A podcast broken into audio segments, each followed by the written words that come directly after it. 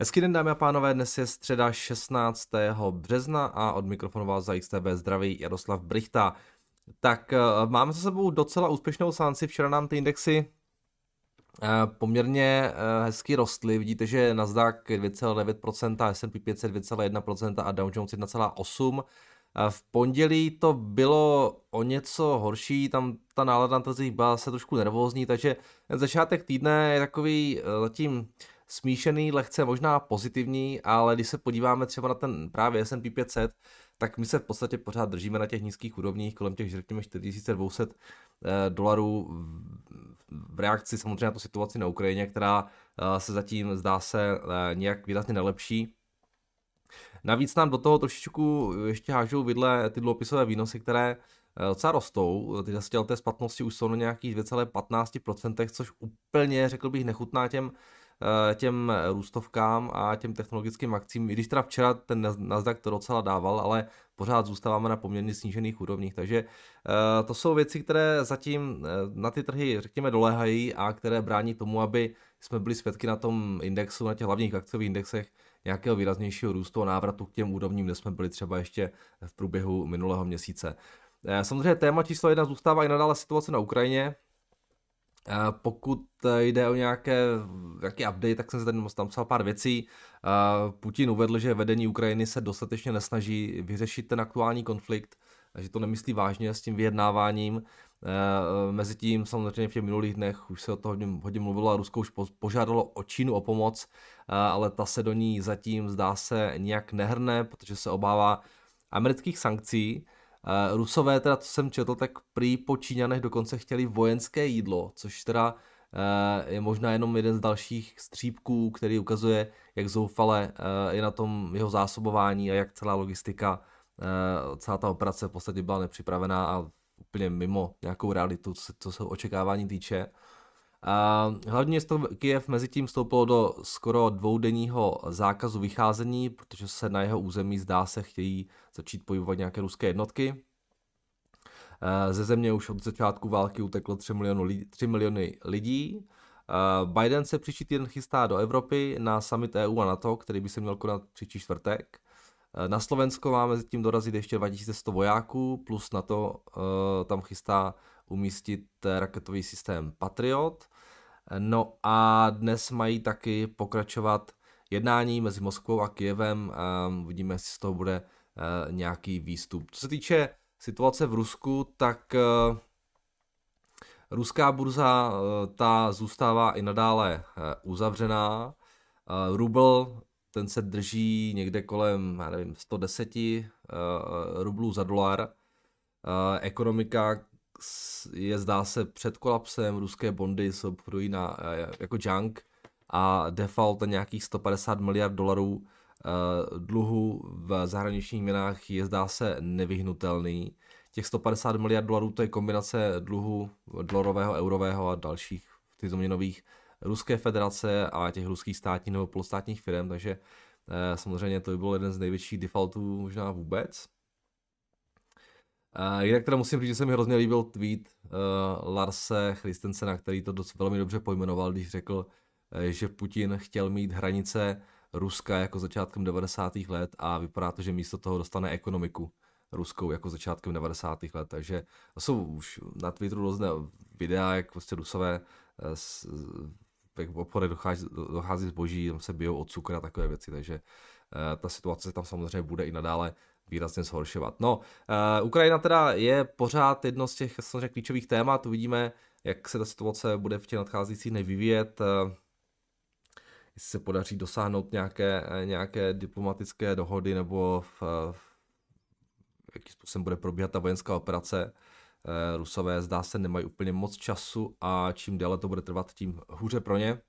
Takže ten tlak na to dohodnout se i z jejich strany by měl uh, pomalu růst. No, každopádně Ukrajina není jedním témat, jediným tématem, které bylo docela zajímavé v těch posledních dnech. Ono se sice samozřejmě hodně řeší, ta ukrajinská krize, ale um, zdá se, že zcela neodešel ani covid. Uh, v Číně o tom teda ví své, protože v země si nyní prochází prudkým nárůstem nakažených, uh, což vede uh, k zavádění nových lockdownů a uzavírání celých měst a jednotlivých firm, podniků, odvětví a tak dále. Desítky milionů lidí jsou momentálně pod novými restrikcemi. Například severovýchodní provincie Jilin, kde žije nějaký 24 milionů lidí, je celá v karanténě a nikdo z ní nesmí bez povolení vycestovat. Zavřený, zavřený je i technologický hub Shenzhen, což je jedno z těch tier one cities, jedno z nejvýznamnějších měst Číny, kde je nějaký 12 milionů lidí a kde teď nejezdí metro, nejezdí tam autobusy, veřejná doprava prostě nefunguje kvůli, kvůli lockdownu. E, zavírají se také velká města v okolí Pekingu. E, firmy jako Toyota, Volkswagen, dodavatel Apple, Foxconn musí zavírat fabriky, omezovat produkci.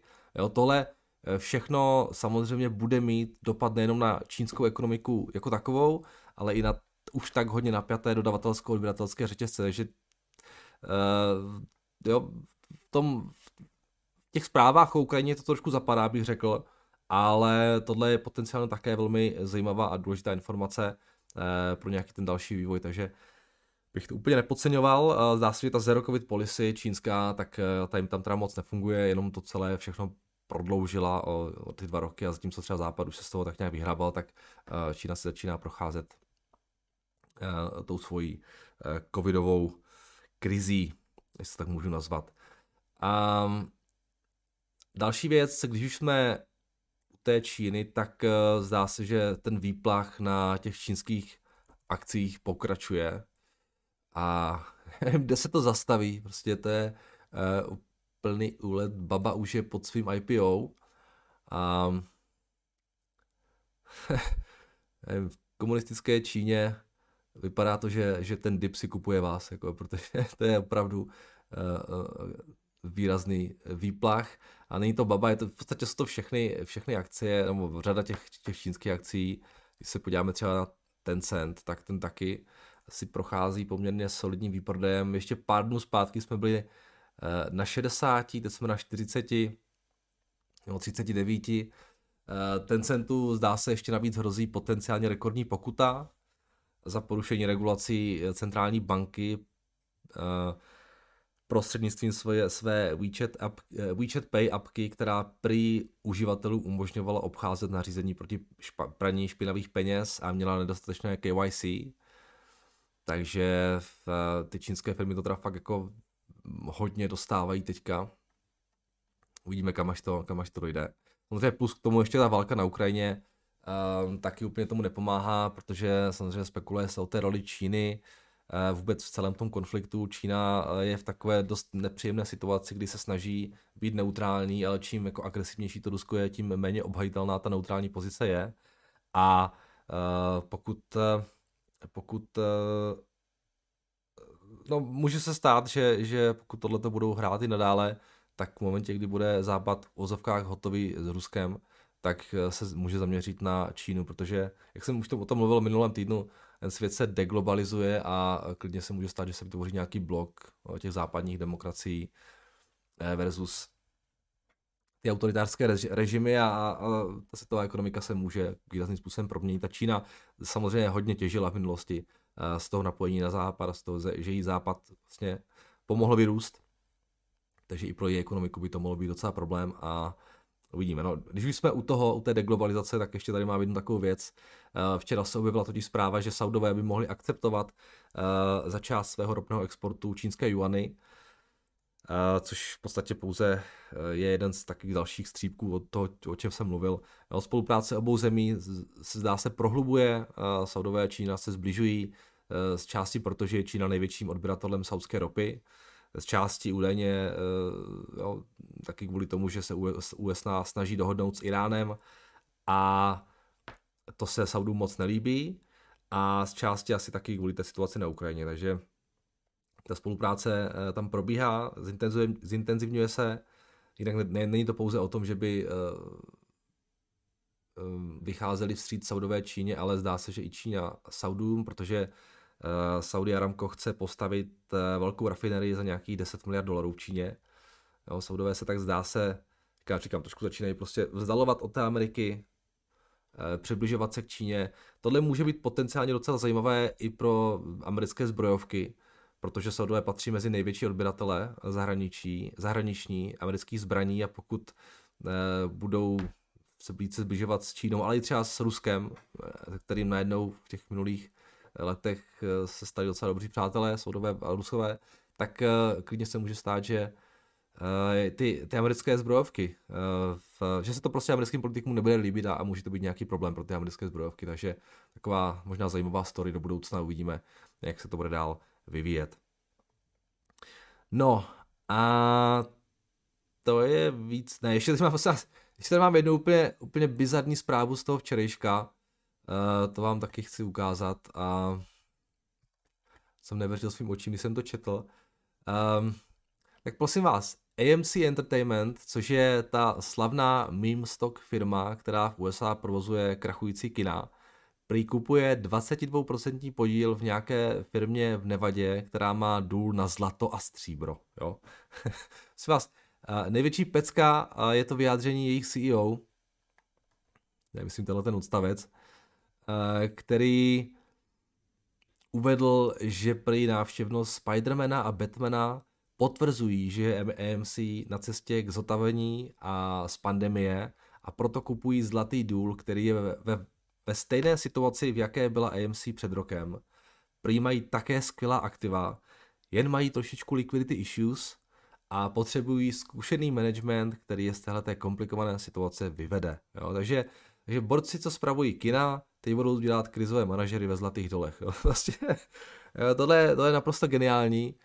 A já nevím, jak se to vysvětlit, možná chtějí trošičku ještě více těžit z toho svého meme stock potenciálu. A tohle je totální úlet. Jo? Aby firma, která provozuje eh, kina a začala kupovat nějaký, teď, teď nějaký spak, eh, prostě, který má nějaký zlatý důl krachující. Wow. Tohle je, tohle je dokonalé. Největší sranda by byla, kdyby jim to fakt vyšlo, kdyby ta cena, cena zlata nějak jako výrazně vyletěla a ukázalo se, že to bylo skvělé rozhodnutí. To, to, by, to by bylo dokonalé. Takže to je taková, taková vedlejší zpráva. Kdybyste chtěli vědět, eh, jak poznat špatnou akvizici nebo management trošku pochybný, tak eh, tohle může být takový jeden docela pěkný příklad, jo, kdy opravdu dvě naprosto nesouvisející odvětví teď se spojují pod nějak, nějak prostě pod jednu firmu. A to je úžasné. Takže tohle jsem chtěl jenom zmínit jako takovou, takovou, takovou zajímavost. Jinak teda, když se vrátíme zpátky eh, ještě k těm trhům, tak eh, když se mrkneme na ten včerejšek na těch jednotlivých indexech, tak sektorově uh, to vypadalo tak, že nám hodně rostly právě ty informační technologie, Consumer Discretionary uh, Communication Services. Uh, podíváme-li se na S&P 500 na ty jednotlivé firmy, nejvíce nám rostly American Airlines, United Airlines, Delta Airlines, tady ty aerolinky teda docela to táhly. Nvidia je tam, Norwegian Cruise Line, AMDčko a mezi těmi nejvíce ztrátovými včera Baker Hughes, Exxon, Chevron, Halliburton, Philips 66, takže hlavně, hlavně ty energie s tím, že když podíváme třeba na takovou ropu, tak ta nám pokračovala v tom postupném pádu, potom co jsme se vyhoupli až na těch 128 dolarů, tak už jsme, už jsme momentálně zpátky na 95 dolarech, což je v podstatě tam, kde jsme byli e, před tím začátkem, začátkem Eh, nebo téměř tam, kde jsme byli tím začátkem eh, války na Ukrajině, takže docela zajímavý výplach, eh, možná trošku nečekaný, bych, bych řekl, na ropě. Tady se ta situace hodně normalizuje, to teda i taky zdá se možná trošku pomohlo těm akcím, jinak když se podíváme na FX, tak dolar nějakých 1,09, tady jdeme už nějakou dobu do strany, Libra 1,30, tady v tom začátkem tohletoho týdne docela úzký range bez nějakých větších výkyvů. Japonec nám, nám výrazně ztrácí na pádu s americkým dolarem, to jsme nějakých 118 eh, jenů za dolar. Eh, Kanaděn 1,27, Australan eh, během včerejška docela stabilní, v těch minulých dnech dokázal, teda byl, byl lehce pod tlakem na pádu s americkým dolarem a Novozélandě na tom byl docela podobně. Kačka nějaký 22,60, taky nám to trošku koriguje, ale ještě nejsme tam, kde jsme byli předtím, než začala ta válka, tuším, a zlato, Zlato teda po tom, co se dostal na ty 2000 dolarů, tak eh, se to všechno vrací zpátky. A jsme zpátky na 19 stech, stříbro nějaký 2470, tohle je ta ropa indexy, Bitcoin je kde? 39 tisíc. 39 200, Ethereum nějaký 2600, nadgas, pšenice a tak dále. No, když se podíváme ještě na makrokalendář, tak dnešní seance bude velmi zajímavá, protože uh, tam máme jedna, která um, malou obchodní prodeje, ale máme tam i zasedání americké centrální banky. A to je to zasedání březnové, na kterém bychom se měli dočkat zvýšení amerických úrokových sazeb o 25 bazických bodů. Jenom tak pro zajímavost, pojďme se podívat na ty očekávání analytiků ohledně toho, jestli tam třeba nějaká šance na 50, na, na ten půlprocentní hike. A vypadá to skoro, že není. Jsou tady nějakých pár, tady čeká půlprocentní nárůst, ale, ale to je naprosté minimum, takže eh, většina trhů čeká 25 bazických bodů. Samozřejmě nebude to pouze o tom zvýšení sazeb, ale bude to taky o tom statementu a o tom, co nám řekl na tiskové konferenci eh, Jerome Powell. V Americe už jsme tuším přešli teda na ten letní čas, jak to tak vidím, takže by to mělo být všechno o hodinu dřív než obvykle. Uh, to znamená v nějaký 19.30 bude ta tiskovka a v 19 bude uh, to, to, to samotné rozhodnutí Fedu. Takže tohle bude určitě nejdůležitější věc. Plus samozřejmě další vojna na Ukrajině, ta jednání mezi Ukrajinou a Ruskem, které by dnes měly probíhat. Takže tohle je asi ode mě všechno. A pojďme se teď podívat na vaše dotazy, které jste mi nechali pod mým pátečním videem. Tak, ahoj Jardo, díky moc za tvou práci, jen trochu off topic, připomínám uvedení nové série F1 Drive to Survive, jelikož nám pomalu začne nová sezona F1. OK, Romane, díky, já o tom vím, už jsem viděl pár dílů. Je to skvělá série. Eh, Netflix tohle umí fantasticky. A pokud jste fanda F1, jako já, tak eh, je to pecka. Tak, takže díky. Dobré ráno, Jardo, mohu se ptat, eh, zdali jste zažil quote stuffing a jak to probíhalo? Petr, Petře, nezažil, nemám s tím žádnou zkušenost, a, takže to neprobíhalo nějak. tak, uh, dobrý den, vím, že se příliš nevěnujete ropným společnostem, ale co si myslíte o firmě PKN Orlen? Má price earnings kolem 3,5, navíc by mohla těžit z velkých prodejů v Polsku, především Eh, příhraničních oblastech, kde Češi pravidelně vykupují benzinky i desítky kilometrů od hranic. Společnost vypadá eh, podhodnoceně a navíc by mohla překvapit vysokými zisky, nebo jsem něco přehlédl, díky.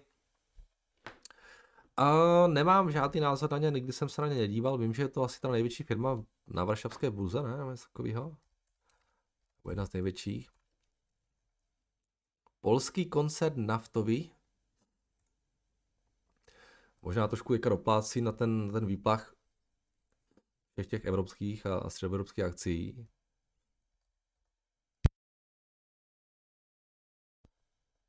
No ani, ani ne, vidím, že to tady tak nějak se drží už delší dobu do strany na nějakých těch 75 zlotých, košte.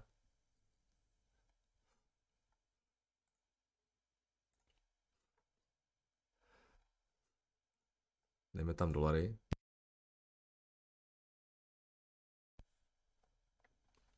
No, 7,4 miliardy dolarů market cap, a 5 miliard dluh, nějaké 2,6 miliardy net income. A ta free cash flow je teď docela, docela slabé. Kvůli tomu capexu.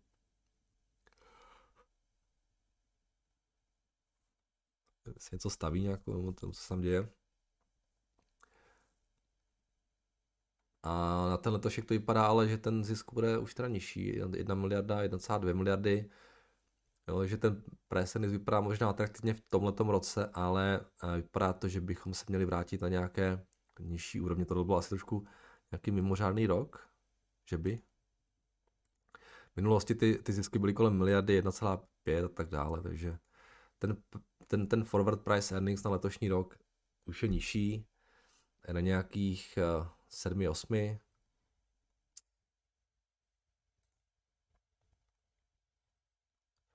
Ten dluh je v pohodě. Um, nevím, nemám na to nějak, um, protože víc jsem se ně nezajímal, tak těžko to, těžko to hodnotit.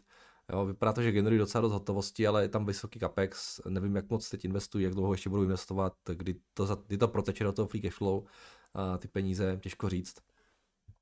Takže nedokážu, nedokážu vyhodnotit. Um, jo, vzhledem tomu multiple asi relativně normální ocenění, ale říkám, uh, tam by to chtělo vidět, jak moc je ten, jaké mají třeba odpisy, to tady vidět. Uh, depreciation 1,4, no. Tak zhruba polovina toho capexu je asi investičního, bych řekl, což je fajn. ale, ale jak jako, nevím, nedokážu moc posoudit. Jdeme dál. Tak, eh, zdravím, zajímal by mě tvůj názor na Metaverse. Vzpomínal si, že si myslíš, že by, to, že by ho měli vybudovat lidé v rámci kryptoměn uh, typu Mana, Sand a ne Meta, ale na vývoj Metaversu jsou zapotřebí miliardy dolarů na software a hardware a to musí zaplatit jedině velká korporace, milím se. Um, já si myslím, že jednak teda těch metaverzů klidných může být třeba i víc. A, a hlavně já si nemyslím, že metaverz musí být nutně 3D. No, myslím, že většina lidí si to představuje právě díky Facebooku jako 3D, ale uh, podle mě Metaverse může být i prostor, na který se díváte eh, na svém monitoru. Jo, vys uh, třeba ty NFT Games, o kterých já jsem mluvil. Jo, takže uh, to, je, to je věc, která může mít spoustu podob a která se uchytí, jestli se vůbec nějaká uchytí, uvidíme. Ale mé nadšení právě plynulo z těch, z těch NFT Games, Eh, a tam žádné brýle nepotřebujete, jo? tam potřebujete pouze monitor. Eh, tam to je prostě jenom nějaký prostor eh, v rámci třeba té hry, který může být jako čistě virtuální, ale, ale může být i 2D, může být prostě jenom jo, nějaká, nějaká hra samotná.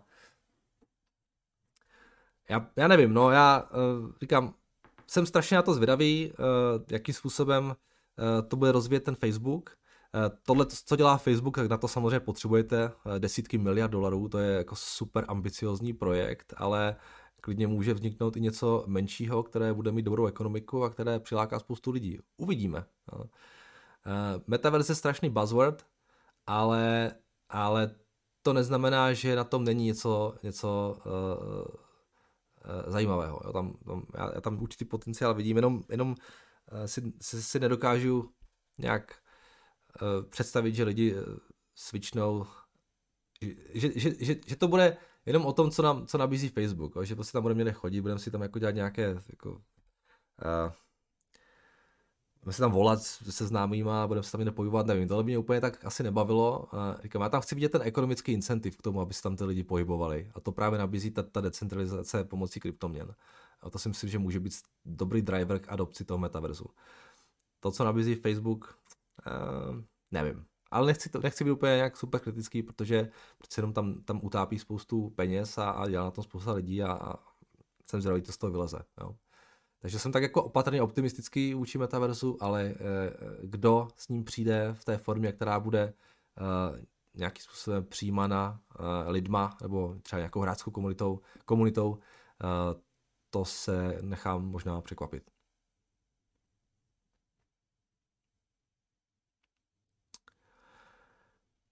Tak, dobrý den, zajímal by mě váš názor na akcie firm, co mají investované, co mají investované v Rusku a hrozí jim zostátnění od Putina.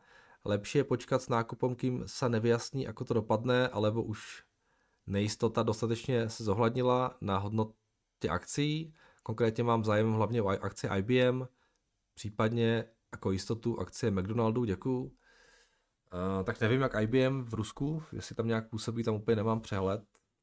Každopádně, eh, pokud počkáte na to, až se to vyjasní, tak eh, ta cena už bude taky někde úplně jinde, že jo? takže to je takové dilema. Jo? Až to bude jasné, jak to dopadne, tak, tak to riziko tam nebude žádné, nebo už bude plně zapresované. Takže tady já vám neporadím. Um, u McDonaldu a nevím, jaký podíl mají na Rusku, ale neřekl bych, že to bude nějaká rozhodující věc uh, pro tu, tu společnost. Um, já osobně na Rusko nespekuluji vůbec. Nemám tam žádné pozice a že bych vstupoval do nějakých pozic, protože bych si myslel, že nějak dopadne ta situace v Rusku a na Ukrajině, tak to rozhodně nedělám. Jo. A, takže já vám v tomhle neporadím. Ahoj, Ado, mohl by se podívat na Bloombergu na čísla Disneyho. Net income 2018 měli cirka 12 miliard, to ještě nebylo spuštěn Disney+. Plus. Někdy jsem četl, že za 2021 měli mít Disney Plus revenue 10 miliard, Netflix má hrubé marže 45% a myslím si, že u Disney Plus to nebude o moc jiné. Nedávno však Disney oznámil, že u Disney Plus přidají nové předplatné, levnější, ale s reklamami. Myslím, že právě ty si dával na Twitteru srovnání revenue Discovery těchto dvou typů předplatných. Ukázalo se, že eh, předplatné, z předplatného s reklamami mají mnohem větší revenues. A, a zároveň se situace kolem covidu uklidňuje, což opět zvýší návštěvnost parků, které v 2018 byly hlavním zdrojem zisku. Tedy pokud bychom se vrátili na 12 miliard net income, tak za momentální cenu bychom byli na 22 price earnings. Začínají se objevovat i názory, že na znovu vyplácení, i názory na znovu vyplácení dividend. Vím, že když to bude srovnávat s Googlem, stále se nechystají, ale tento typ stabilního, stále se nechytají, ale tento typ stabilního biznesu, jako jsou parky a vlastní platforma eh, s jedinečným obsahem, si zaslouží malé prémium. A upřímně od Boba Čapka nevím, co očekávat. Za 2021 si zdvojnásobil salary ve funkci sotva, sotva dva roky a pokud si správně pamatuju, tak přibližně před rokem si nás upozornil na článek, ve kterém bylo napsáno, že něco ve smyslu Čapek dává kvalitu na druhé místo, Disney's all time high vyklesal už 35% a momentálně se nacházíme na pre-covidových heights. Uh, OK, um, jo, já taky z něho nejsem úplně, úplně na větvi, ale uh, třeba překvapí. Co se týče toho Disney a těch, těch subscription model, tak tohle podle mě je cesta. Vlastně já si myslím, že, že všechny streamovací platformy dříve nebo později budou nabízet, budou, nabízet, no, budou donuceny k tomu, aby nabízeli reklamu. Uh, Discovery, Disney už, to, už toho jdou a Netflix se tomu brání, ale podle mě Netflix to prostě bude muset udělat dřív nebo později. A já si myslím, že to je jako dobré rozhodnutí. Já tam vidím jenom win-win. Jo. Pokud si to chcete zaplatit bez reklamy, není problém, ale, ale proč někomu nenabídnout levnější variantu s reklamou? No, vlastně já říkám, já to neměl absolutně žádný problém. A, a je, to, je to krásný revenue stream, ty reklamy si myslím budou velmi žádou, žádané v těle těch streamovacích platformách pro zadavatele reklamy. A jsou to prostě peníze, které necháváte na stole, jo, takže. No a, a když se podíváme teda na, ty výst, na, ten, na to, jak to vypadalo před covidem na, na Disney, tak eh, já tady mám ty adjusted věci, Eh, tady ten net income byl kolem nějakých 9, 10, 8 miliard dolarů, free cash flow nějakých 8-9, taky pak přišel teda covid a všechno se to pokazilo. No a když se podíváme na ten výhled, tak už začaly fungovat ty parky, docela jim to začalo šlapat, takže letos to vypadá nějakých, tady se očekává nějakých 7,5 miliardy a příští rok nějakých 10 zase což byl teda nějaký 24, 24 násobek price earnings. A ty parky rozhodně, to je, to je, to je dokonalý asset. Uh, úžasný, no, prostě uh, Disneylandy a tak dále. No, já jsem tam teda nikdy nebyl, uh, určitě tam měli podu s dětma, ale co jsem slyšel, tak uh, pořád plno. Uh, můžu si zdražovat, jak chtějí, pořád plno, prostě asi náročné na údržbu, ale, ale, ale jako asi je to skvělé. No a pak ten Disney Plus, no uvidíme, jak eh, se jim to chytne. Um, jestli se nepletu, tak oni pořád ještě na tom nejsou v zisku. Uh, ale výhledově asi budou, obzvlášť pokud tam dají nějaké ty reklamy. Takže já jsem tam nějakou pozici dřív měl, podalo se mi, podařilo se mi to úplně, úplně po náhodě prodat na těch, na těch high. A přiznám se, že se na Disney teď moc nedívám. Jo. A mám takový trošku smíšený pocit z toho čapka. Co jsem mi tak četl, tak eh, že tam jako marketáci začínají vládnout nad těmi eh, kreativcemi. Um, mně se strašně líbil Iger, který, který, který uh, tam byl před Čepkem. A teď, jsem, nevím, jsem to takový rozpačitý. Navíc Disney není jenom, ne, nejsou jenom parky a Disney Plus, ale nezapomeňte také na ten ESPN a tyhle ty věci. Toho se prý asi chtějí i zbavit, kdyby byla nějaká dobrá nabídka. A... tak eh, jo, není to jenom, není to jenom o tomhle. A přiznám se, že mi to na té současné valuaci ani nepřijde nějak jako super atraktivní. Myslím, že ta cena je víceméně v pořádku, jo. tak jak to teď je. Je to v nějakém tom širokém pásmu, kde bych řekl, že tam by to asi někde mělo být. Možná je to trošku ještě na té horní straně toho pásma. Takže Disney, skvělá firma, ale že bych nějak úplně kolem toho kroužil teď, tak to ne. Tak dobré ráno, Jardo. Snažil jsem se v Pepově tabulce najít něco k aerolinkám, ale prakticky jsem nic nenašel. Eh, máte některé zainvestováno, nebo se tomu biznesu vyhýbáte? Eh, téměř všechny letos opět vyklesaly ke covidovým hodnotám. Eh, vím, že ty dluhy jsou tam obrovské, ale pokud bychom počítali s tím, že to nejhorší už mají za sebou, není to zajímavá příležitost nákupu. Například EasyJet už je opět na svém pandemickém minimu, přitom je sezóna bez omezení za dveřmi. Aerolinky jsou hrozný biznis. Jakože fakt hrozný. Takže já tam pozici nemám a mít ani nebudu. Měl, něco jsem dřív měl uh, po té pandemii a pak jsem to ale prodal. Uh, uh, ale to jsem tak jako narychlo nějak, ani nevím proč, musím říct pravdu. Znova bych to neudělal. A aerolinky jsou fakt strašný biznis. Vemte si, že nemají absolutně žádný mode, lidi vůbec nezajímá, s kterou aerolinkou letí, vlastně letí s tou, která zrovna jim vychází časově a tak dále, která je třeba levnější. Takže nulový mod v podstatě, a teď si vemte ty aerolinky, co mají, nabrali spoustu dluhu v těch, v těch minulých letech a pro aerolinky eh, je bankrot v podstatě vysvobození, jo? protože pokud zbankrotujete, jo, tak pořád máte ty letadla, že jo, ty budou pořád létat, ale najednou budete, budete, budete letadla mít nová aerolinka nebo ta, která vyjde z bankrotu, Eh, najednou bude bez dluhu a najednou bude mít velkou konkurenční výhodu proti všem těm ostatním, které si pořád ty dluhy splácejí. Takže hruza, jo. Teďka založit si nějakou novou aerolinku nebo nějaké, no, nějakou malou není vůbec žádný problém, nalizujete si nějaké letadla, můžete létat, koupíte si nějaký, nějaký místo na letišti a najednou prostě můžete létat a, má, a jste v lepší výhodě než, nebo jste v docela dobré pozici oproti těm velkým aerolinkám, které na sobě mají toho dluhu spoustu. Hrozný biznis, jo, takže um, to ne, tam se fakt nedívám a, a to, že jsou na pandemickém low, a, a, e, podle mého názoru jsou docela zaslouženě. Já jsem o tom psal teďka nedávno na Twitteru, protože e, jestli si vzpomínáte, když byl covid, tak se stala naprosto šílená věc, e, kdy řada evropských aerolinek, která se hedžovala, americké se moc nehedžovaly proti ropě, ale evropské se hedžovaly proti, proti ropě a stalo se to, že ropa se propadla na chvilku až do záporu takže no, strašně, strašně se propadla. Takže na těch hedžích měli obrovské ztráty, které by normálně byly kompenzovány uh, tím, že by létali. Jo? Jenže oni ani nelétali, protože byl covid. Takže oni měli obrovské ztráty na hedžích a ještě navíc měli obrovské ztráty na tom, že vlastně lidi nelétali. Jo? Takže ty, ten hedging zafungoval jako, jako dvojitá rána. Byl covid a pak ještě ty hedgy. Takže hrůza. Ty hedgy byly naprostá hrůza těch aeronek. Řada z nich se třeba i přestala hedžovat a teď najednou jim přichází vysoké ceny ropy. Jo? Takže zase pohroma pro ně. Takže jo, samozřejmě ty, které se hedžují, tak jsou, jsou ropou docela v pohodě teď. Um, ale ale některé se nehedžují a, a problém, jo? takže ty, ty ceny klesají i z tohoto důvodu.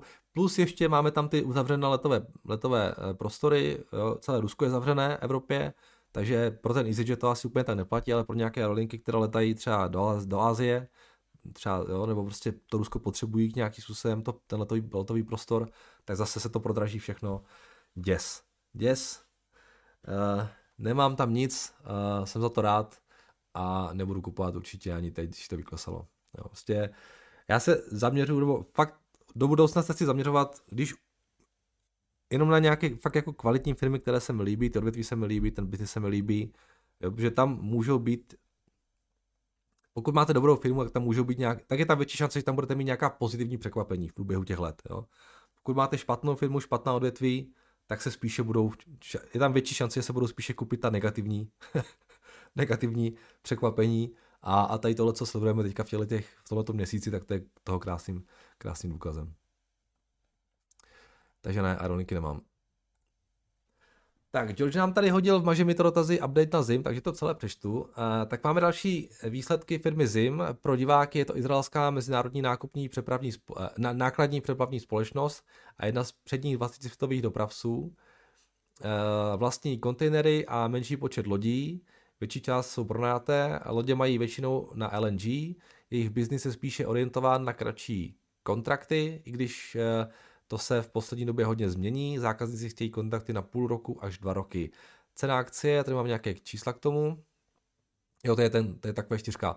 78 dolarů, revenue 3,5 miliardy, net profit 1,7 miliardy, EPS 14, 14 dolarů. E, oznámení dividendy 17 dolarů na akci, dluh 0,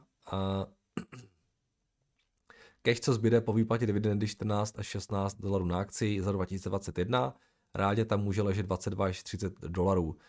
Klady, dlouhé kontrakty, stále vysoká cena na indexech přepravy, blížící se Black Friday a Vánoce. Ježišmarja, jaké Vánoce, teď je březen. George, já jsem se úplně vylekal, že se blíží Vánoce. Eh, žádný dluh, eh, hodně keše, investují do rychlejšího eh, odbavení zákazníků skrz svoje stránky. Zápory nejsou, smiley. Akcie klesnou, jakmile, jak, jakmile klesnou ceny, tak půjdou zisky dolů, ale vidím zlepšení ceny přepravy na první polovinu 2023. Zim to vidí podobně, ne optimisti pro firmu 20% dividendy, jasně. No, ta dividenda trošku naštve, no. Proč nedělají buybacky? Nebo dělají buybacky?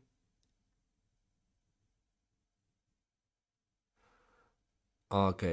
Prosím o náhled do Bloombergu, i když e, nám je všem jasné, co uvidíme. Spoiler, hodně peněz za málo muziky. Doufám, že e, se někomu zalíbí. Určitě e, z toho půjde vytřískat dost peněz, například 17 USD dividendu, kde furt v pohodě stihnout. Jo, 117 dolarů dividendu. OK, eh, takže tohle jsou ty, ty zisky nebo ty revenues. Samozřejmě business, který momentálně šlape naprosto neuvěřitelně kvůli tomu, kvůli tomu jak drahá je ta kontejnerová doprava. Už jsme tady párkrát řešili, já jsem to chytal tady od vás kdysi na Twitteru, že jsem mi nějak jako unáhleně přeskočil. Ale prostě já eh, ty, ty, ty lodní přepravce úplně moc eh, tomu nevěnuju. Každopádně ty čísla vypadají fantasticky tady. 10 miliard market cap 4 miliardy, 4,6 miliard net income. A za letošek se očekává teda těch 4, nějaký 3, příští rok nějaký 1,7. takže pokud byste chtěli tu dividendu, jestli ta dividenda, ta dividenda jste psal, že nějakých 17, EPS nějaký 38 měli za ten letošek, za ten příští rok by měli mít zase nějaký 36, 36 EPS, potom 14 a ta akcie má hodnotu nějakých 85 dolarů No tak eh, v tom je schováno spousta peněz samozřejmě v té akci, pokud, a pokud ten rok 2022 bude stejně dobrý jako ten minulý. Jo, že pokud dáte někdo nějakého zajímavého přepravce a chcete spekulovat na to, že ty ceny kontejner, kontejnerové dopravy vydrží ještě dlouhou dobu na relativně vyšších úrovních, tak eh, tohle může být velmi zajímavý tip, rozhodně. No, pěkný, pěkný. Na ty momentálně prší peníze. To je něco jak ty uh, uh, covidové, uh, ty, ty, vakc- ty firmy, které dělaly vakcíny. OK. Takže děkujeme za update, uh, Georgi. Tak poslední dotaz s vašimi to dotazy. Dobrý den, už nějaký čas investuju, mám nějaké akcie, ETF, kryptoměny a při setkání s kamarádem, který se investování na burze věnuje déle, zmínil, že čím dál tím více se posouvá k US uzavřeným fondům investujícím do akcí nebo do firmních eh, dluhových papírů. Aktivní zpráva je dražší než kup, a prodej akcie nebo ETF. Eh, nemusí být ani výnosnější, ale dělá to hlavně kvůli vysokým dividendám 8, 10, 15% ročně, minus 15% daň. Je to taková diverzifikace příjmů, neboť některé z nich vyplácejí dividendy měsíčně a co eh, nemine, tak za to dokoupí další podíly a zvyšuje si tak příjem. Připravuje se takto na FIRE, Financial Independence Retire Early. Jaký je váš názor na takové fondy? Eh, mít tam jen část portfolia a mít z nich boční příjem? Jsou tam nějaká speciální rizika, která je třeba vzít do úvahy? kromě například osoby portfolio manažera a jeho případných chyb při výběru cených papírů nebo kolísání akciového trhu. Po případě víme se podívat například na CRF eh, nebo na ECC, což asi mají teda být ty eh, uzavřené podílové fondy. Tak eh, Josefe, já jsem nikdy uzavřený podílový fond nekupoval. Uh, vím samozřejmě, co to je, ale, ale jako nemám s tím zkušenost. Uh, co se týče tady těchhle, tak sválně pojďme se podívat třeba tady ten CRF. Vždycky jde o to, co ten fond dělá, jo? já takhle to nepoznám, ale můžu se možná podívat, co vlastní. Cornerstone Total Return, return. Nenechte se prosím vás zmást vysokou dividendou. Ta dividenda uh, jo, není zadarmo. No. Vždycky je tam nějaký trade-off. Co tady je zdrojem té dividendy schválně, jo? Ukažte tu dividendu, jak tam vypadá. Uh, indikovaný yield nějakých 15%, jo? Ta dividenda zdá se dlouhodobě klesá z nějakého důvodu. A co teda oni vlastní? Co tam mají v tom portfoliu?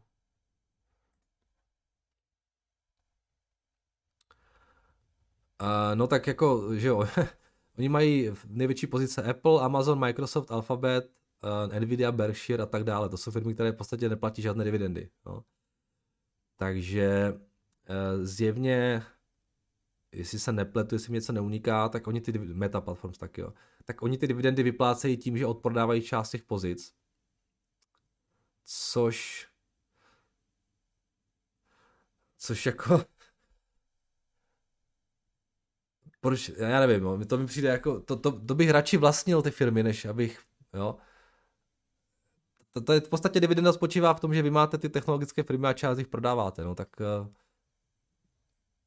to, že to je, to je sice vysoká dividenda, ale, ale jako, jako co, jo. Vemte si, že tím vlastně se připravujete, máte si nějaký pravidelný příjem, ale pokud to máte na deal, tak podle mého názoru by bylo mnohem lepší, aby žádnou dividendu nevypláceli a ty firmy drželi. Jo, nebo abyste to, abyste to udělal vy, abyste si ty firmy třeba nakoupil nebo koupil nějaké ETF, já nevím, třeba technologické. A tam, to by vám žádnou dividendu neplatilo, to znamená, abyste nepřicházeli. Jo, tam, tam máte tu 15% daň, která vám každý rok užírá část toho, toho potenciálního zisku. Um, nevím, já v tom nevidím nějaký jako super benefit. Jo. Prostě radši, radši uh, to mám, držím a, a, a tu dividendu si uvozov, tu, tu v uvozovkách dividendu si nevyplácím a někdy v budoucnu, až třeba budu chtít, tak si to začnu prodávat sám, jo, tak jako já nevím nevidím tady žádný benefit, jo. Tady to prostě technologické firmy. Jo. Takže říkám, vždycky záleží na tom, na tom obsahu, na tom, co ten, ten daný fond vlastní. Uh, není to nic, co byste si nedokázal sám skopírovat. Navíc schválně, jaká je tam, jaký je tam expense ratio.